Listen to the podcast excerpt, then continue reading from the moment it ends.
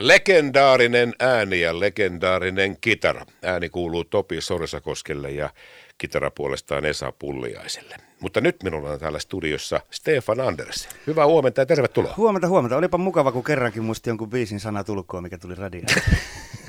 Mutta sä et laulanut mukana. Olisiko pitänyt vetää heistä semmoinen, tiedätkö, niin kuin niin. singback-versio siitä? Duetto. Niin, duetto, no sinä ja Topi. Se ei välttämättä tee kappaleelle oikeutta. Ootko, no, ootko tota mieltä? No mutta joka tapauksessa Topi Sorsakoski ja Kohtalon tango, se on tämän, tämän kesän kesäteatteriesitys tuolla Pesäkallion kesäteatterilla. Ja sinä, Stefan Andersen, olet siinä Topina.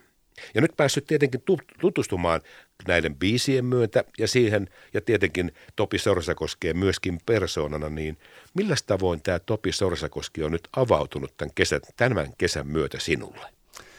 No siis aika isostikin, että, että totta kai niin kuin jokaiselle, joka musiikin kanssa, suomalaisen musiikin kanssa tekemisissä ja varsinkin jos soittaa itse ja kiertää vaikka jotain häitä, että kyllähän suurin osa muusikoista on joku se hääkeikan elämänsä aikana, niin kyllähän nämä biisit niin kuin sieltä on ollut tuttuja, mutta sitten itse Topi Sorsakoski persoonana, niin, niin se on ollut kyllä siis, siitä on ollut hirveä oppiminen tässä, tässä tota, kuluneen vuoden aikana. Ja, ja se on häkellyttänyt, miten iso vaikutus silloin suomalaisiin. Mutta siis nyt tietysti tuo musiikki, nyt täytyy muistaa, hän oli siis tangolaulaja. Ja hän teki sitten iskelmää myöskin, ja Topi Sorsakoski ja Agens, kun löysivät toisensa, niin siitä hän lähti jättimäinen menestystarina. Mutta hän oli vissiin pohjimmiltaan kuitenkin vähän niin kuin bluesmies. Joo, kyllähän niin kuin rockia, bluesia, countrya että ne oli sitä niin kuin lähellä sydäntä, että tämähän on ollut tavallaan vähän semmoinen puhdas sattuma ja vahinko, että se on ajautunut siihen tangolaulajaksi. Että hän itse asiassa lapsuudessa vihas oli kaiken sitä, kun hän joutui soittamaan tangoa isänsä bändissä, että et, et, se on semmoinen niin, kuin, niin tam, Tammilehdon paradoksi niin sanotusti.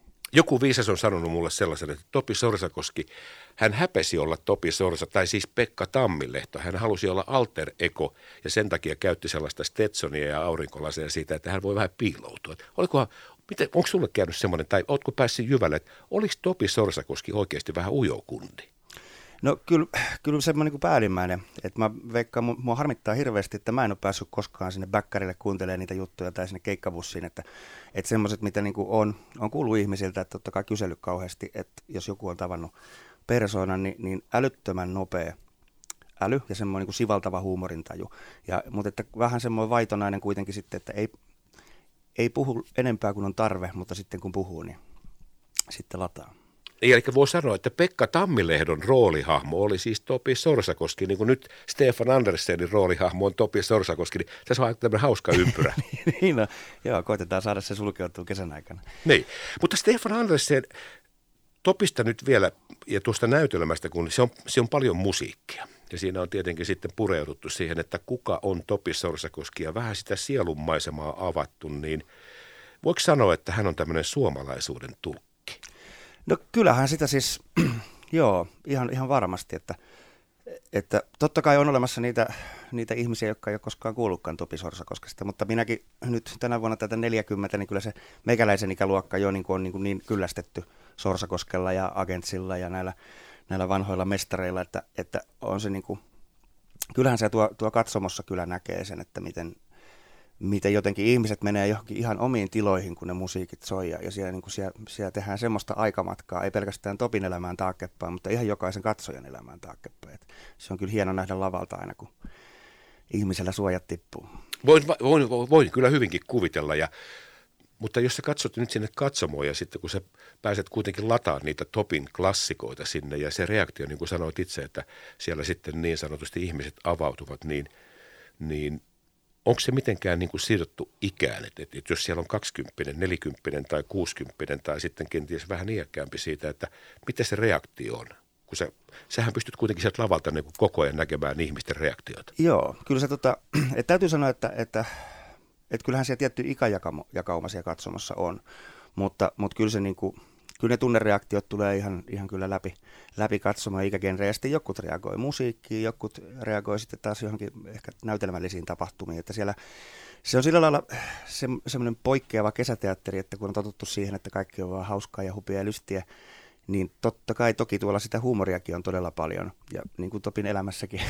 niin varmasti, varmasti hei, ne keikka, niin kuin sanoit, että, että olisi ollut hieno päästä siihen kärpäisenä kattoon siihen kyllä. keikkabussiin, kun kunnit on mennyt, niin varmaan siinä riemua on piisannut. Oh. Mutta sitten siellä kyllä niin kuin sukelletaan välillä aika, aika tota, aika syviinkin tunteisiin siellä näytelmän kulussa, koska eihän se, niin kuin kaikki tietää, niin eihän se Topin elämä nyt ollut ihan pelkkiä ruusuja. Eihän ole kohtuullisen traaginen elämä ja aika nuorena kuitenkin meni, mutta vähän voi sanoa, että itse aiheutettuna ja Juu. itse edesautettu ainakin sitä, että lähti vähän nuorena pois. Stefan Andersen, jos ja kun nyt mietit niitä kappaleita, kuinka monta kappaletta siinä muuten kaiken kaikkiaan siinä näytöksessä on? Aika ohe. Olisikohan siinä yhteensä 16 eri biisiä? Mikäs niistä kappaleista on tullut tämän nyt näiden näytösten myötä niin sinulle sellainen henkilökohtaisesti kaikkein rakkain? No kyllä se on Olet rakkain. Onko se se? Se on kyllä siis jotenkin, siinä on, siinä on magea, se on niin, no, niin kuin, niin kuin Pulliainen jossain haastattelussa, haastattelussa sanoikin, kun kysyttiin, että teette sitten niin kuin omia biisejä, vai teette sitten, onko teille joku, joka tekee biisit, niin sitten Pulliainen tokasi, että ei meidän tarvitse tehdä omia biisejä, kun meillä on semmoisia kovia biisintekijöitä, niin kuin Lennon ja McCartney ja muut. et, et siis tämä nämä on, niin kuin, nämä, on, nämä on upeita kappaleita ja sitten Agentsi ja Sorsakoski on vielä tehnyt niistä semmoiset tulkinnat, jotka niin kuin sävyttyy jokaisen sieluun jotenkin, jos yhtään on vaan sydänpaikalla.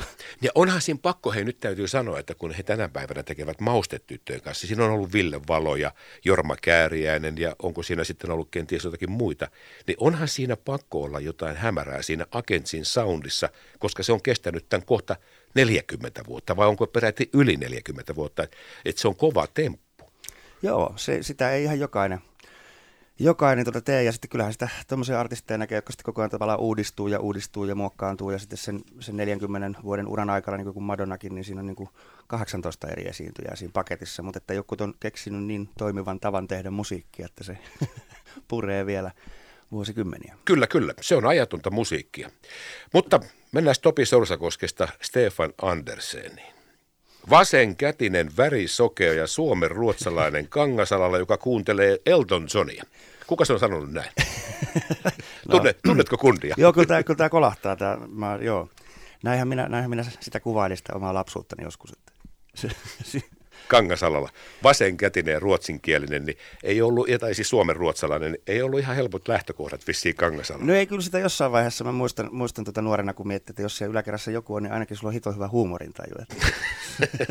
mä, löysin, mä löysin tämän sitaatin jostain, musta oli tosi hauskasti, hauskasti sanottu, mutta sä oot kuitenkin lahtelaistunut, sä oot syntyperäinen helsinkiläinen Joo. ja sitten sä oot siinä lapsuudessa ja nuoruudessa sitten eksynyt Kangasalalle ja reilut 20 vuotta ollut täällä, niin Stefan, mistä sä oot oikein kotosi?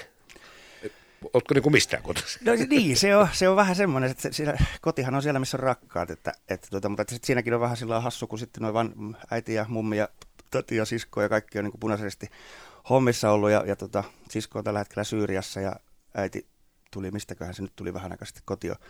Niin tota se, että, että sitten me ollaan kaikki vähän semmoisia niin kuin, hyvin liikkeellä pysyväisiä koko meidän perhe. Että, et tota, Mutta mut kyllä tämä Lahti on jotenkin semmoinen paikka, että tähän on jotenkin jollain tavalla juurtunut näihin, näihin tasakattoisiin kolmikerroksisiin kauniisiin kerrostalon keskustan kerrostaloihin. Mutta sä livahit tästä vähän länteen kuitenkin. Sä asut nykyisin Tuuloksessa. Joo. Mä... Sä, kaipa, sä, sä oot nyt matkalla kohti Kangasalaa, niin se on mä, joo. melkein puolessa välissä. Ja siis mä tässä välissä asuin vielä Hämeenkoskella, että mä varmaan kohta mä okay. muutan hauholle ja siitä sitten... kunta, kunta kerrallaan palaat sinne, mistä kaikki sai alkuunsa.